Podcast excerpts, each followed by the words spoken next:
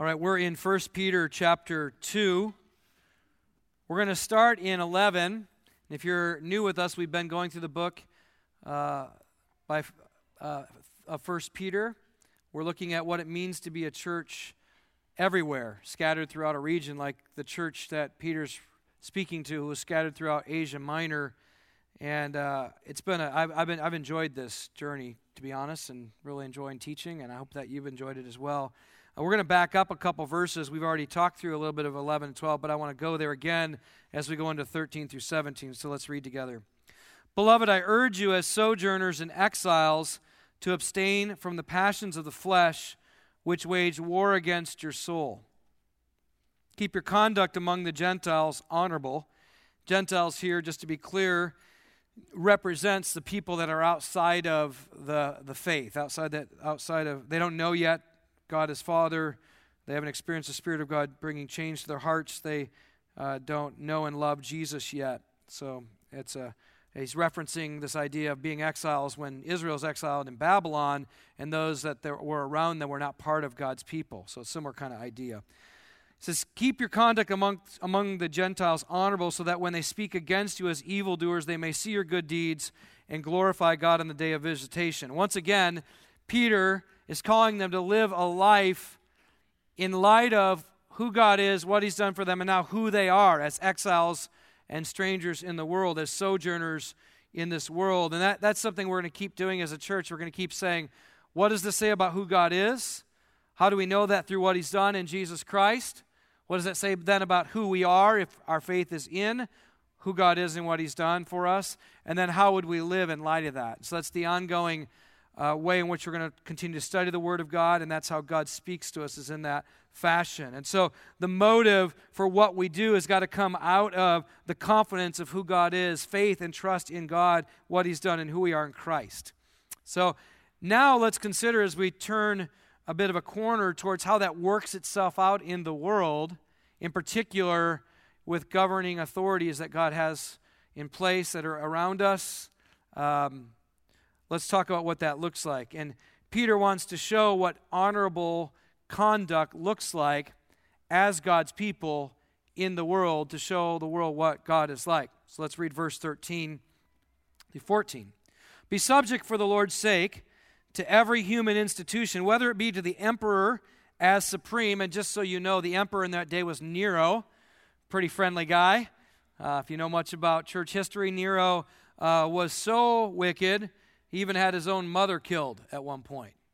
Pretty messed up man. He, he used uh, the bodies of Christians burned on a stake to uh, be torches along the pathway in, in, in the certain ways along Rome. So, I mean, we're, this is a very wicked man. Now, he wasn't doing necessarily all of that when Peter was writing this, but he uh, does begin to do more of that. And so you see God in his uh, work through Peter preparing God's people for what's going to come as they're going to suffer under this emperor.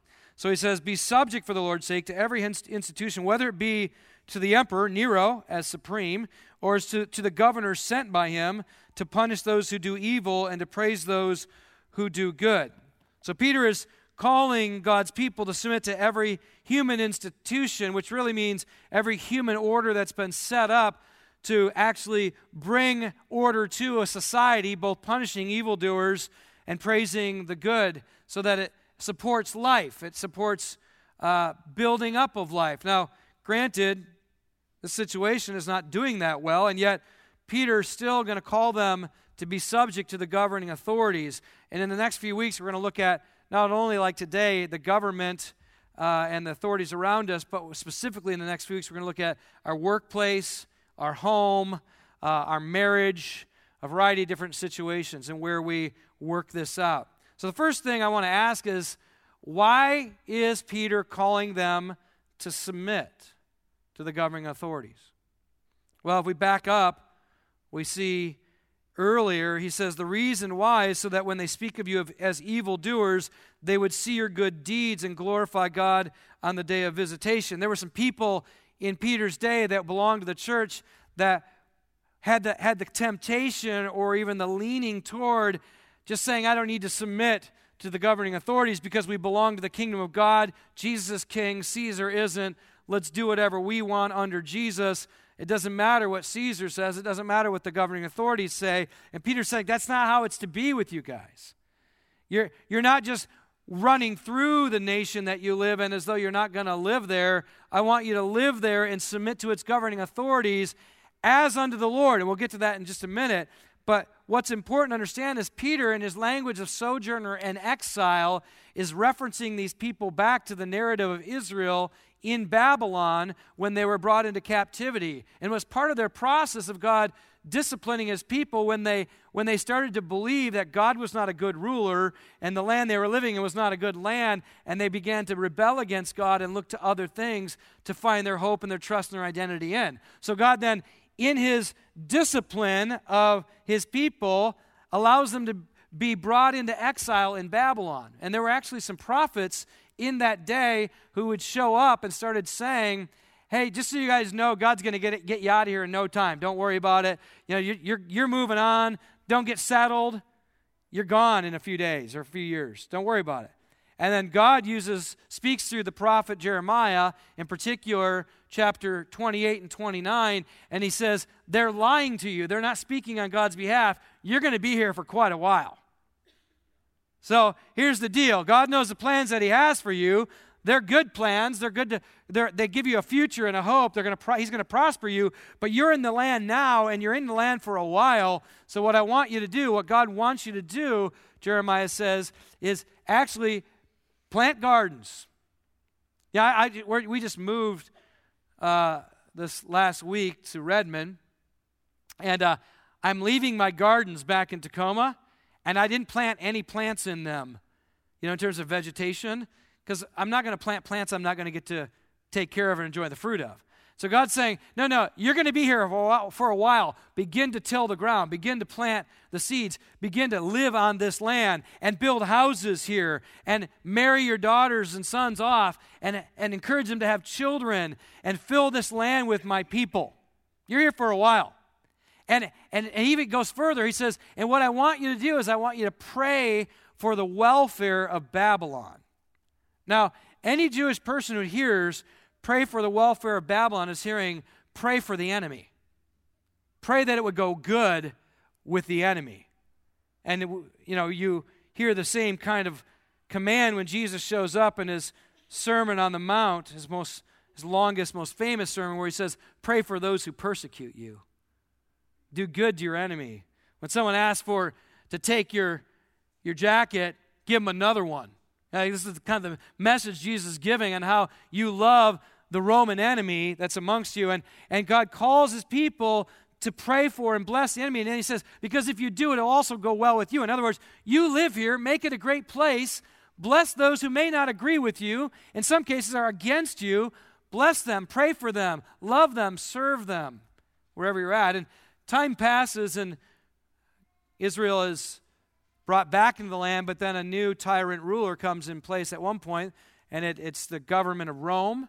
And there was actually a group of people amongst the Jewish people called the Zealots. And the Zealots had set their hopes on the idea that the only way we're going to get out from under the imp- oppression of the evil one, of the enemy, of the enemy nation, is to eventually revolt. So they were known as people who had like little knives in their you know, in their back here, ready to like kill someone at any moment. And there were the zealots coming around trying to take into their own hands the deliverance of God's people. And so Jesus shows up when he was born and raised. He was raised in that environment. And There was a variety of different leaders of these types of revolt groups uh, amongst the people. And it, what's interesting is when Jesus calls his disciples to follow him, he gets a couple zealots. Now, I don't know if you, you can just kind of imagine what it must have been like to be in the band of disciples of Jesus. He's got Matthew, who's a tax collector, who worked for the Roman government, who's collecting money from Israel, from the people, the Jewish people, for the enemy nation, and he becomes a disciple of Jesus, and there's a zealot there too. Can you imagine Jesus going like, put the knife away. You're not killing Matthew today. You know? I know he's come to me and he's following me. Don't go after his friends. You know, like you can imagine that, that Matthew party Jesus gets invited into, and he's got a couple of the zealots following him along. He's like, okay, guys, I'm telling you, no knives. you're not killing anybody today, right? This is the kind of group that he's got. I love this about Jesus because Jesus models in his own discipleship the ability to bring a variety of people who would never get along into this family, and they have to learn how to love one another, even though they're enemies. It's incredible. Interesting enough, Peter, you might remember when Jesus is arrested, he happens to have a sword with him too. I don't know if the zealots start teaching Peter start carrying a sword or what it was, but remember that? Jesus gets arrested, and some of the gospel writers don't tell you who it is, but one of the gospel writers says it was Peter. Kind of rats him out, you know? And uh, Peter c- jumps up when Jesus is getting arrested, pulls out the sword, and cuts the ear off a guy's head. Remember that? One of the uh, assistants to one of the, the priests, the high priest. And you're like, I mean, first of all, I'm just going like, what kind of aim is that? Like, whoo, ha, you know, like ninja. I'm just taking your ear. That's all I'm after. or was it just bad aim? He was going after his head and he missed. I'm not sure. But the ear falls to the ground. Jesus grabs the ear, puts it, he says, This is not what I'm doing. This is, I'm not here to cause a revolt. I am not here to fight this way. And he takes the ear and he puts it back on the man's head. And I, I really believe in that moment, Peter had a moment that he'll never forget. I'm sure even as he's writing this, the Spirit of God is bringing that to remembrance and saying, Peter, it's not how we work. And then to see Jesus bring healing where there was retribution. I, I even wonder as a church if we need to ask Jesus just to pick up the ear for us, to say, like, there's been some hurt, there's been some pain, there's been some retribution. There may have been some hard words that have been said, there may have been some hateful, spiteful things that have been done. Jesus, would you just pick up the ear and heal it? Would you put back the pieces? Would you restore the brokenness? We need you. You're the healer who steps into the middle of our fighting and you bring hope and healing where there's brokenness.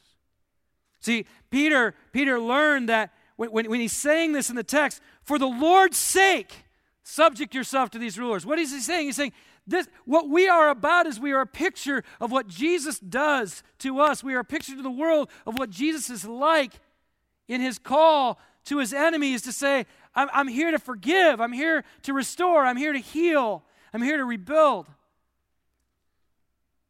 The Apostle Paul in Ephesians 6 12 says the same kind of thing that our battle is not against flesh and blood. It's against spiritual rulers and authorities in the heavenly realms. It's, there's an unseen battle going on.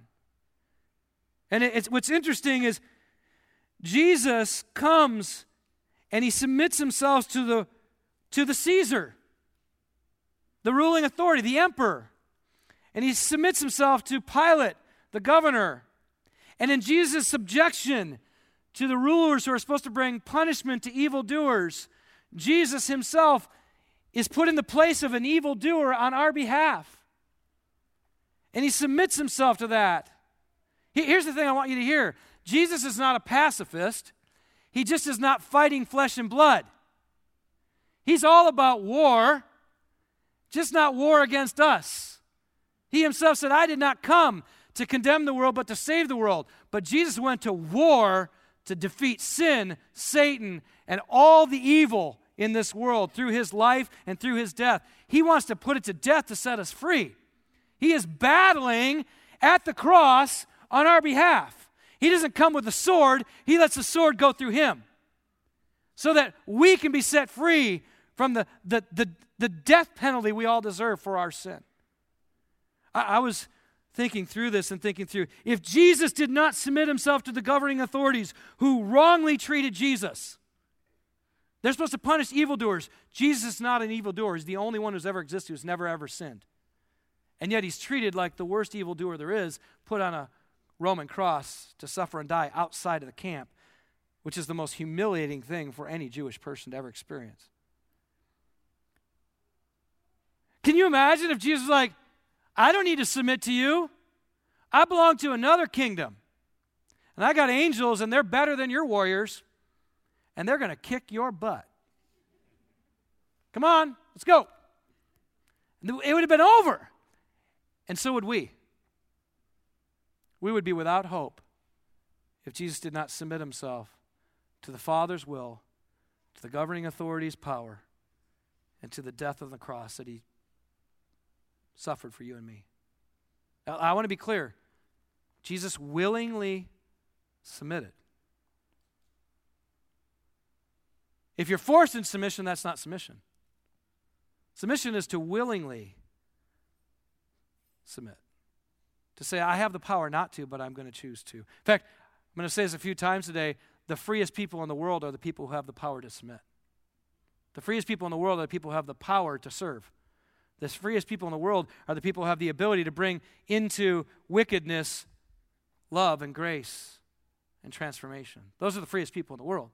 And Jesus is free more than anyone else. And Jesus did not come to fight against humans, to fight against flesh and blood, but rather to fight for humans by fighting against sin, Satan, and death. And when he went to the cross, not only did Jesus take on all of our sin, uh, all of our sin, past, present, and future, but at the cross, he paid the penalty of our sin. And at the cross, he defeated the power of sin. And at the cross, he crushed the head of the serpent. And at the cross, he overcame the death blow that we all deserve. And when he rose again from the dead, he stood victorious and he said, I now have power over sin, death, and Satan. All authority in heaven has been given to me. Now, go do what I tell you to do, because nothing is going to stand against you. No weapon that the enemy fashions against you can prosper. I am King of kings and Lord of lords. Jesus Christ has the power to set us free. Jesus Christ has the ability to help us stand in the day of persecution. Do you know that Peter is speaking about a reality he's going to have to face because it doesn't take much time before Peter and the disciples suffer persecution and Peter himself gets crucified for his faith in the Roman world. And he says, I am not worthy to be crucified like my Savior, so please crucify me upside down. Peter gets crucified upside down. Do you know what Tertullian said? He's one of our church fathers. He said, It's through the blood of the martyrs that the seed of the church has been planted. See what Peter's saying? He's going, When you do good to those who do evil, when you submit to those who probably don't deserve it, and they accuse you of evil doing, but you still do it because you know that God is God over them, king over them, that all along, God is not out of control. He is totally in control, and He'll even use their wickedness and evil against you to, to advance His kingdom.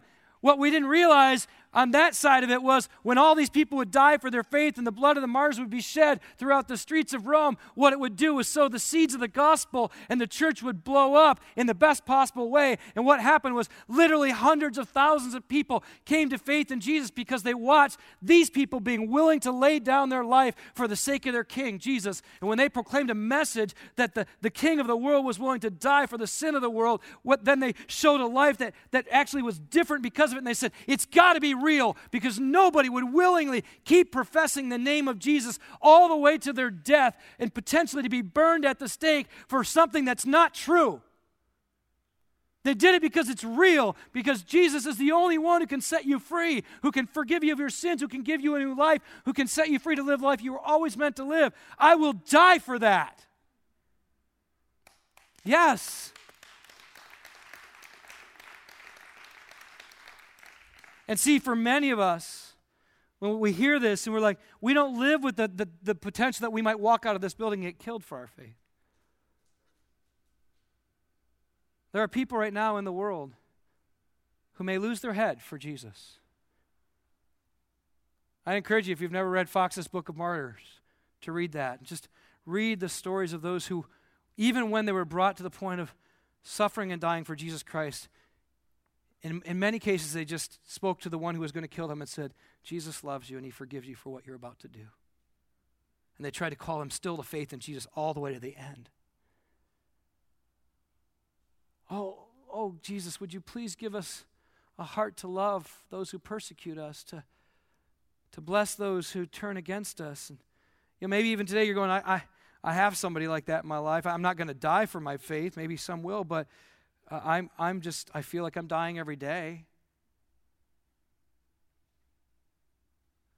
I feel like, Jeff, that battle you're talking about, that battle not that's not here in front of me, but the, I feel it. It's a spiritual battle. I feel like I'm putting to death something all the time. I feel like I'm fighting something all the time. I feel like just the, the ability to love somebody and forgive somebody, it's, it's, it's hard. You don't understand the person that's in my life. They're difficult. They're, they're, they're not kind. They're not gentle. They're abusive. They're, they're, they're hard to deal with. Let me just offer you a couple things before I move on to the next point. Let, me just encourage you. Just start praying for them. The, the, the greatest thing you can do to bring change to someone's life is not trying to change somebody, but asking God to do the work. Say, God, would you break in and would you change their heart and would you bless them? Would you pour your grace on them? See, if you don't want to bless those who persecute you, you won't pray for their salvation because that's the greatest blessing there is. But if you actually want to see those who hurt you and turn against you get blessed, you know the greatest blessing is for them to get set free from the slavery they're in, to be changed and transformed by the power of the gospel. See, pray for them. And then, second, verse 15 For this is the will of God that by doing good you should put to silence the ignorance of foolish people. Not only do we want to submit to the governing authorities and then pray for those who persecute us, but we also want to serve the ignorant. See, Jesus, when he was on the cross, remember what he said? Father, forgive them. They don't know what they're doing. I want to encourage you to get the eyes of faith to see when you look at somebody who is exercising evil and look past the person to the spiritual reality that's controlling the person, that they're ignorant of the truths of who God is, that they don't know God, they don't know Jesus Christ, they don't know the grace of the gospel, they don't know the love that God can pour into their hearts. You've got to believe that. Just if you if you look at people who are exercising evil against God's people, just understand they're ignorant of the fact that they are actually standing against God. They don't know. And so Jesus prays from the cross, forgive them, they don't know what they're doing. Maybe we can adopt that prayer. Father, they're doing horrible things. They don't know what they're doing. Please forgive them. Please change them. Please Bring them to the knowledge of the truth of who you are and what you've done through Jesus to forgive them and set them free from this evil that they're engaged in. Recently, I watched a movie, Avengers. I, am not really into that. It's my kids, you know, I just go to take them. And I kind of like it too, so.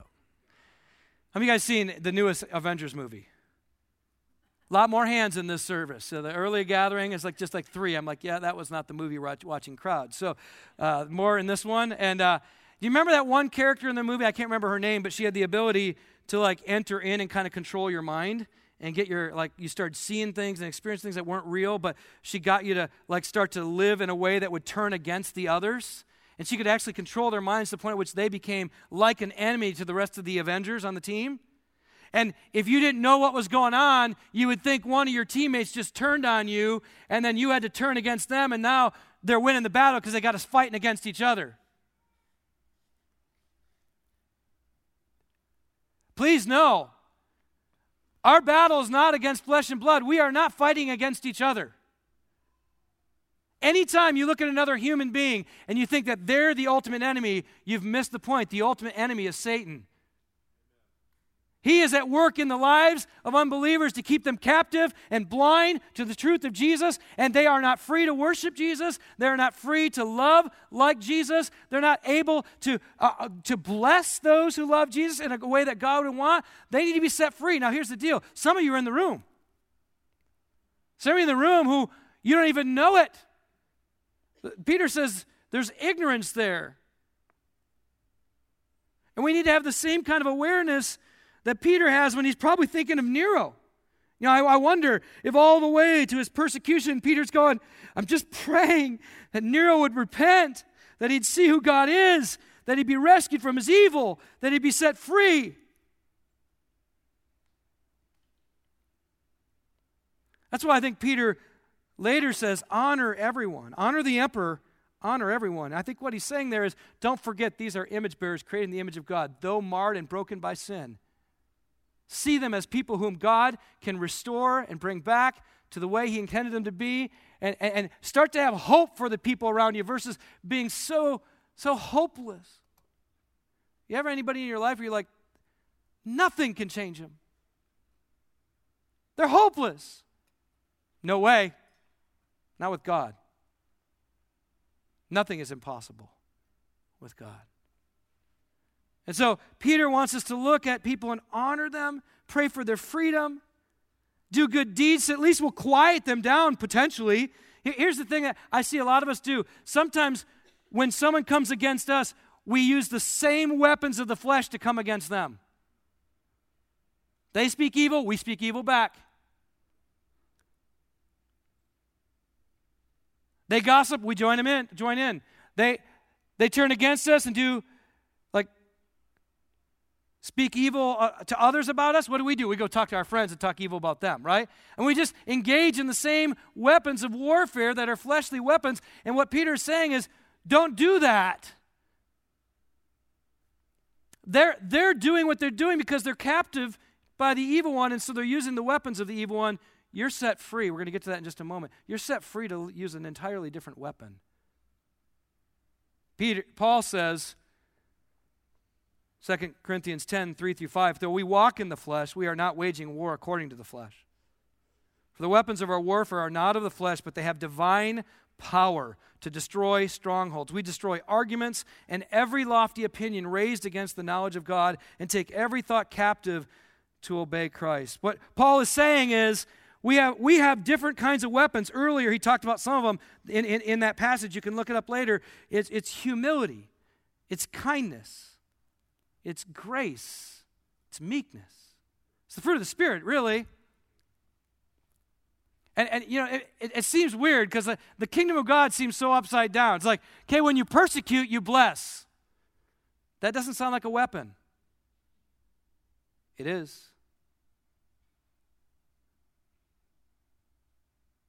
When someone speaks evil of you, you speak good of them. And you pray the Father will change them, work in their heart. See, I want you to hear we have weapons the enemy has no weapon against. Love will never fail, the Bible says. Like, what do you want to do? You want to use the weapon of the enemy? He's just fooling you. Like, hey, you know, when people come against you, come against them. And you're going, all right, I will. And he's going, they're so dumb. Don't they realize they're just they're just they're just escalating the battle. There's just going to be a bigger war that I'm in charge of, and those who I know are free are acting like they're not because they're using the weapons that I get them to use, so they're submitting me as their master. I'm winning this battle. And he knows that if you give love where there's hatred, the battle stops because it takes two parties to keep fighting. He knows if you give blessing when there's curses, the battle stops. You and I have, do you, do you, believe this? You and I have weapons that seem not powerful, but they are the most powerful weapons because they're the weapons that God has given us to defeat the evil one. It's what led Jesus to the cross was the love of God, and the love of God is what defeated Satan, sin, and death. You and I have that power if you're God's children.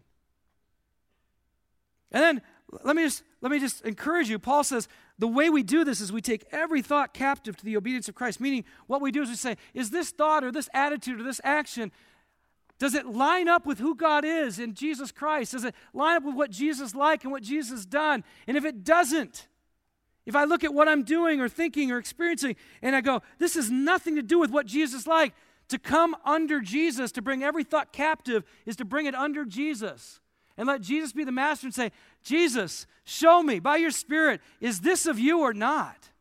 Is this how you would live or not?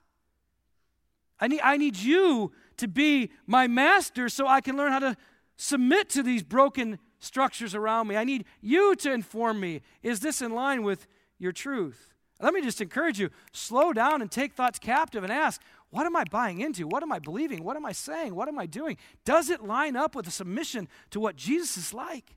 And if not, go, Jesus, help me. By the way, family, I am quite concerned for how we, within the family of God, so quickly turn on each other.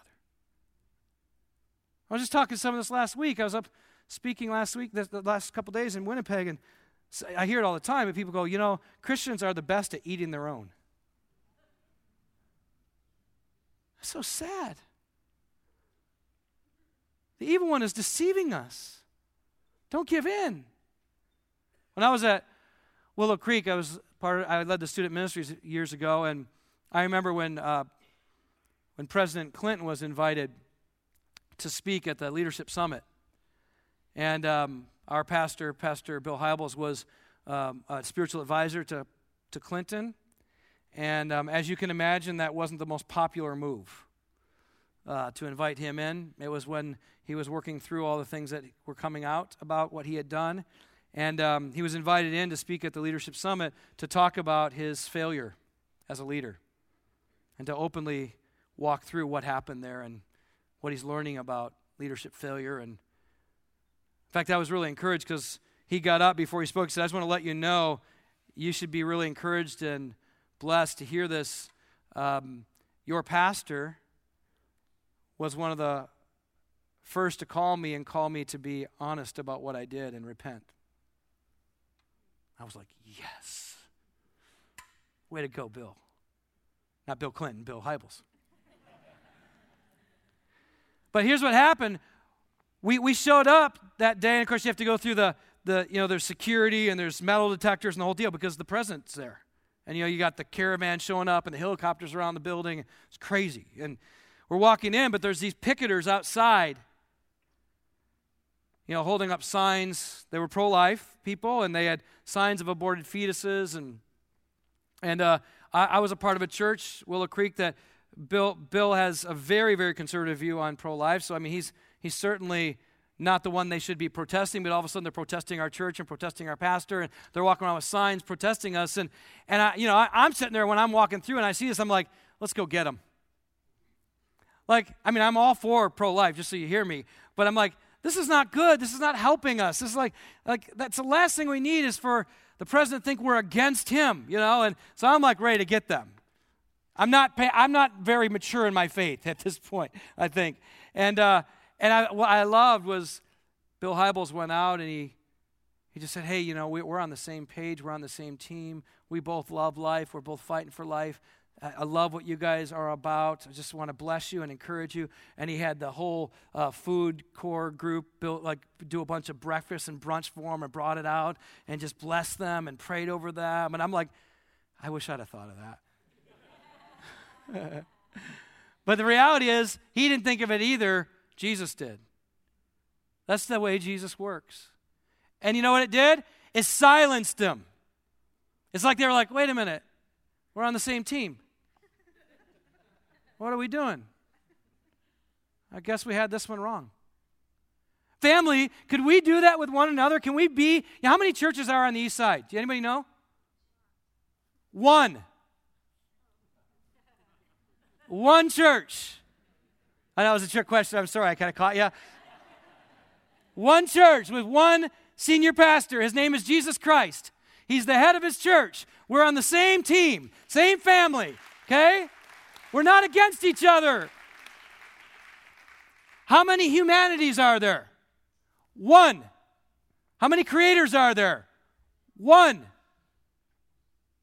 We are one humanity. Let's love one another as real people created in the image of God, broken and enslaved by the evil one that need to be set free from his grips.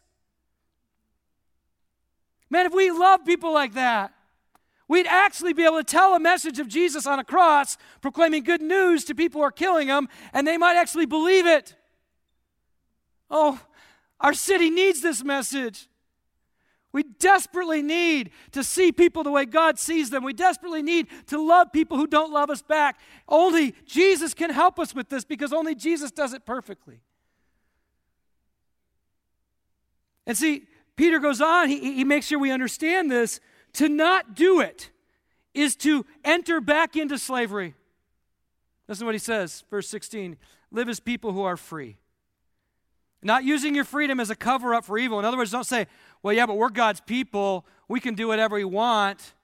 They don't, they don't believe what we believe. They're not under God's authority. So, like, you know, you know what that led to? That led to the, the, the, the, the conquest do you remember those in our church history where the church took up the sword and said, let's go kill everybody that doesn't believe what we believe? You might go, well, we're not doing that today, but are we doing that with our hearts? Are we doing that with our words? Are we saying, let's kill everybody who doesn't agree with us? Let's take them out with our words. Let's hate them in our hearts. Let's uh, oppose them with our lives. Now, let me ask, why do we have such a hard time with this? I mean, I, am going to be real honest. I have a hard time not wanting to re- retaliate. I have a hard time not wanting to return evil with evil. I have a hard time blessing those who speak evil of me behind my back or to my face. I have a hard time with that. Why? Do you? Am I the only one in the room? I think we do, right? And the reason why is because if we're not careful, we go right back into the life we used to have and we become slaves to something other than Jesus Christ. We have another master that we're submitting to, and that master is giving us directions. And, and he's, he's, he or she or it is teaching us how to treat people. And, and what we need to do is keep going. No, I was, I was set free from that. If, the, if Jesus sets you free, you're free indeed. You're free to be under a new master, to submit to him and live a new life. But the problem is, you and I keep going back into bondage. You go, No, I don't. Well, let me ask you. Let me ask you, what's the controlling motive of your life? What, at times when you're in those situations, is the most influence on you? Is it the other person that's treating you evilly, with evil? Because at that point, you become a slave to them. You know, you go, yeah, but they're a jerk and they treated me horribly and they, they need to pay for this. I know. There is a God who executes justice and you're, uh, you are not him. So let God deal with that. But don't be a slave to them because as soon as their evil behavior controls your behavior, you've put yourself under their authority, not in a submissive, loving, godly, gentle, caring, Christ like way, but rather in a way that leads to you being a slave to them and them controlling your life, and that leading to more brokenness and more pain and more hurt. That's what's going on. Don't, don't get fooled. Don't be ignorant. You think you're in control, but you're being controlled. That's what's going on. That's why Peter says earlier abstain from the passions of the flesh which wage war against your soul. Please hear this. He's not pitting the body against the soul. He's not saying, you know, the desires of your body, like food and, and sexuality and enjoying nice things with your eyes and engaging in the world. He's not saying that's bad. That would be Gnosticism to say anything done in the body is evil. Peter's not giving into that. What he's saying is pay attention that you don't engage, that you abstain from the passions of the flesh which wage war against your soul. And the passions of the flesh is another way of saying do not be overpowered by an over desire.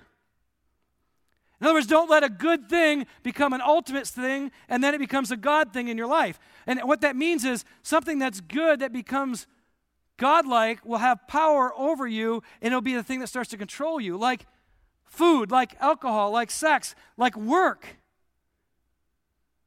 If you're a workaholic, something I've got to regularly watch in my own life, then I become a slave to my work. It becomes the definer of my identity. It becomes the means by which I get my significance. And the problem is, I enter into another new slavery to my work. And then what happens is, anybody threatens my identity, anybody confronts me in my job, anybody talks about how I might not be doing well in something, if I'm not careful, I'll begin to despise them because they're threatening the thing that controls me. We do that with our with our spouses. We do that with our future. Some of us go like, my singleness, if I could just get married, that would change everything for me. Don't be controlled by that desire. It's a good desire to be married. Don't let it become an over desire in which it becomes a controlling desire. Some of us do this with our kids. We're like, man, they just got to turn out great. If they just turn out great, I'll be amazing. Finally, I will be an athlete. Moms and dads on the side of the soccer field. Four year old boy, come on, kill him. You know, that ever happened? You're like, oh my goodness, I just said that. Everyone's looking at you like you're the, you're the crazy parent. It's because you're being controlled by a desire that's become an over desire. It's a good thing to want your kids to do well. It's a bad thing to have them do well so you can be well, so you can be accepted, so you can be significant so you can have an identity. And if you're not careful, you'll be controlled by that to the point at which you'll live in the fear that your kids won't do well at their grades, in their school, in their sports. You'll want them to turn out so great. And if they, there's any threat that they might not, boy, watch out, mom and dad. We're coming after whoever threatens that, right? And then it's really hard to bless and pray for the other team that just scored on your kid in the goal, right? You're like, oh, I hate them. I mean, we, we're a part of the same church. We're in the same missional community. They're on the other side of the field. They're an enemy right now. Taking out my kid. We're, we're in trouble. And we laugh, but there's a part of us going like, shoot, that's kind of true. Right? It's real. And Peter says, be careful. Don't give in. Don't, don't, you got to abstain from the passions of the flesh because they wage war against your soul. We got to have the passion of the Spirit, not the passion of the flesh. The passion of Jesus for people, not the passion of the evil one to take people out. That's why if you keep reading, look at, listen to what he says. He says, Live as people are free, not using your freedom as a cover for evil, but live as servants of God. And this is really important. Honor everyone. Can we just make it our goal to just honor people? Speak well or don't speak. And we could disagree, but you can even do that in an honorable way. God made that person in his image. They might be enslaved. They might be captured by the evil one. Do you have compassion on that? Can you look at people who are engaging in evil and go, oh, if only they knew how much God loves them? Clearly, they, they must not, because when we engage in this kind of evil against one another, we must not know the great love and grace God has for us. I know you've heard this before, but hurt people hurt people. And there are, there are some of us, even in the room, even though we might be newborn children of God that know Jesus, who are still living in slavery in parts of our life. And I want us to have compassion on you. And I want you to have compassion on me and pray for me. When you see Jeff going back to the wrong master, go, oh God, please help him to see. Don't let him be ignorant. We're praying that he'll see, that his eyes will be open, that he'll know your love, that you'll show him his sin, that you'll awaken him to these devices that are so destructive. Lord, please, please open his eyes. Please change him. I need that. You need that. We need to have that perspective. And then what I love, he doesn't just say honor everyone, and he also says love the brotherhood. Brothers and sisters, I want to make sure it's clear. I'm not saying let's have an environment where we just put up with brothers and sisters not loving each other and we just abuse one another, take advantage of each other. Just put up with it. That's not what I'm saying. Like he puts it next to brothers and sisters, you've got to love one another. So this isn't like just submit to brothers and sisters who are just continuing to ravage the church, we got to then go talk to them and love them well enough to talk about how they're believing a lie and living in sin and they need to be rescued and delivered to live a life that brings life and hope. And then what he says, I love this. Peter, Peter doesn't say, honor God and fear the emperor, but rather fear God and honor the emperor. What you fear most, most controls you. Proverbs says, The fear of the Lord is the beginning of wisdom. When you fear God, who has the right and the ability to destroy body and soul, it's the only one who can destroy body and soul. When you fear God, who has the power and the right to to destroy body and soul, but then you know, as 1 John 4 tells us, that perfect love casts out fear because fear has to do with punishment. And those of us who come to the family of God through the grace of our Lord Jesus Christ, through his death on the cross, forgiving us of our sins and making us go from enemies of God to children of God, dearly loved, and nothing can separate you from the love of God that's in Christ Jesus. When you know that and you fear God, who is love and is for you, not against you, then you've got nobody to fear ever again because He's both the creator of everyone and the one who's in control of everyone. That's amazing. There's freedom there. And Peter was going, I want you to live free. And you go, Well, I don't, I don't fear, man, I'm not controlled by anything. You know, well, let me just, let me just ask you when's the last time you, you did something and you felt like a victim? You're like, I just couldn't help it. You know, it was the only way to respond to that situation. In that moment, you experienced a form of slavery. Maybe you feared the loss of approval. Maybe you feared the potential rejection. Maybe you feared some real pain. I want to encourage you above all else, submit to the Lord Jesus Christ. Do it for his sake, and then you'll be able to walk in a way that can submit to him as you serve and bless and help others who need it. So you go, I'm not in control by I'm not controlled by anything. How did you feel after the Super Bowl this year? right? I mean, it, I, I had a couple days there where I'm like, I'm a slave. Yeah, it's a brilliant marketing strategy. I mean, I love the Seahawks, by the way. Mark, br- brilliant marketing strategy to get us all to believe that we're the 12th man and we lost the Super Bowl. and we're all walking around like for weeks depressed.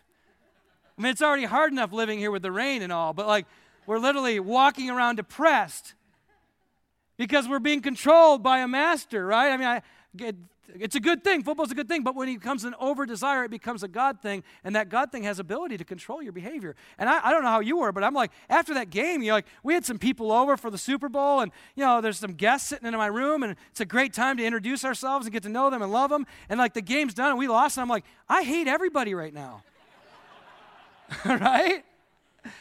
And like for the whole day, I'm like driving, I'm like, you know, like you get in my way, I'm gonna, you know, we're gonna have a, we're gonna have a little problem. If you don't have a Seahawks sticker on, you got a 49er sticker on there, I'm really mad. If you're a Patriots fan, it's cause for, for death, right? I mean, that's, that, I'm just being honest. Like, and uh, that's just a small little picture of what we do in lots of things, right? We're free. Don't be a slave. Don't let a, a good thing become a God thing and an overpowering desire be a controlling presence in your life. You know, the thing I'm convinced of is those who are most free have the easiest time serving people.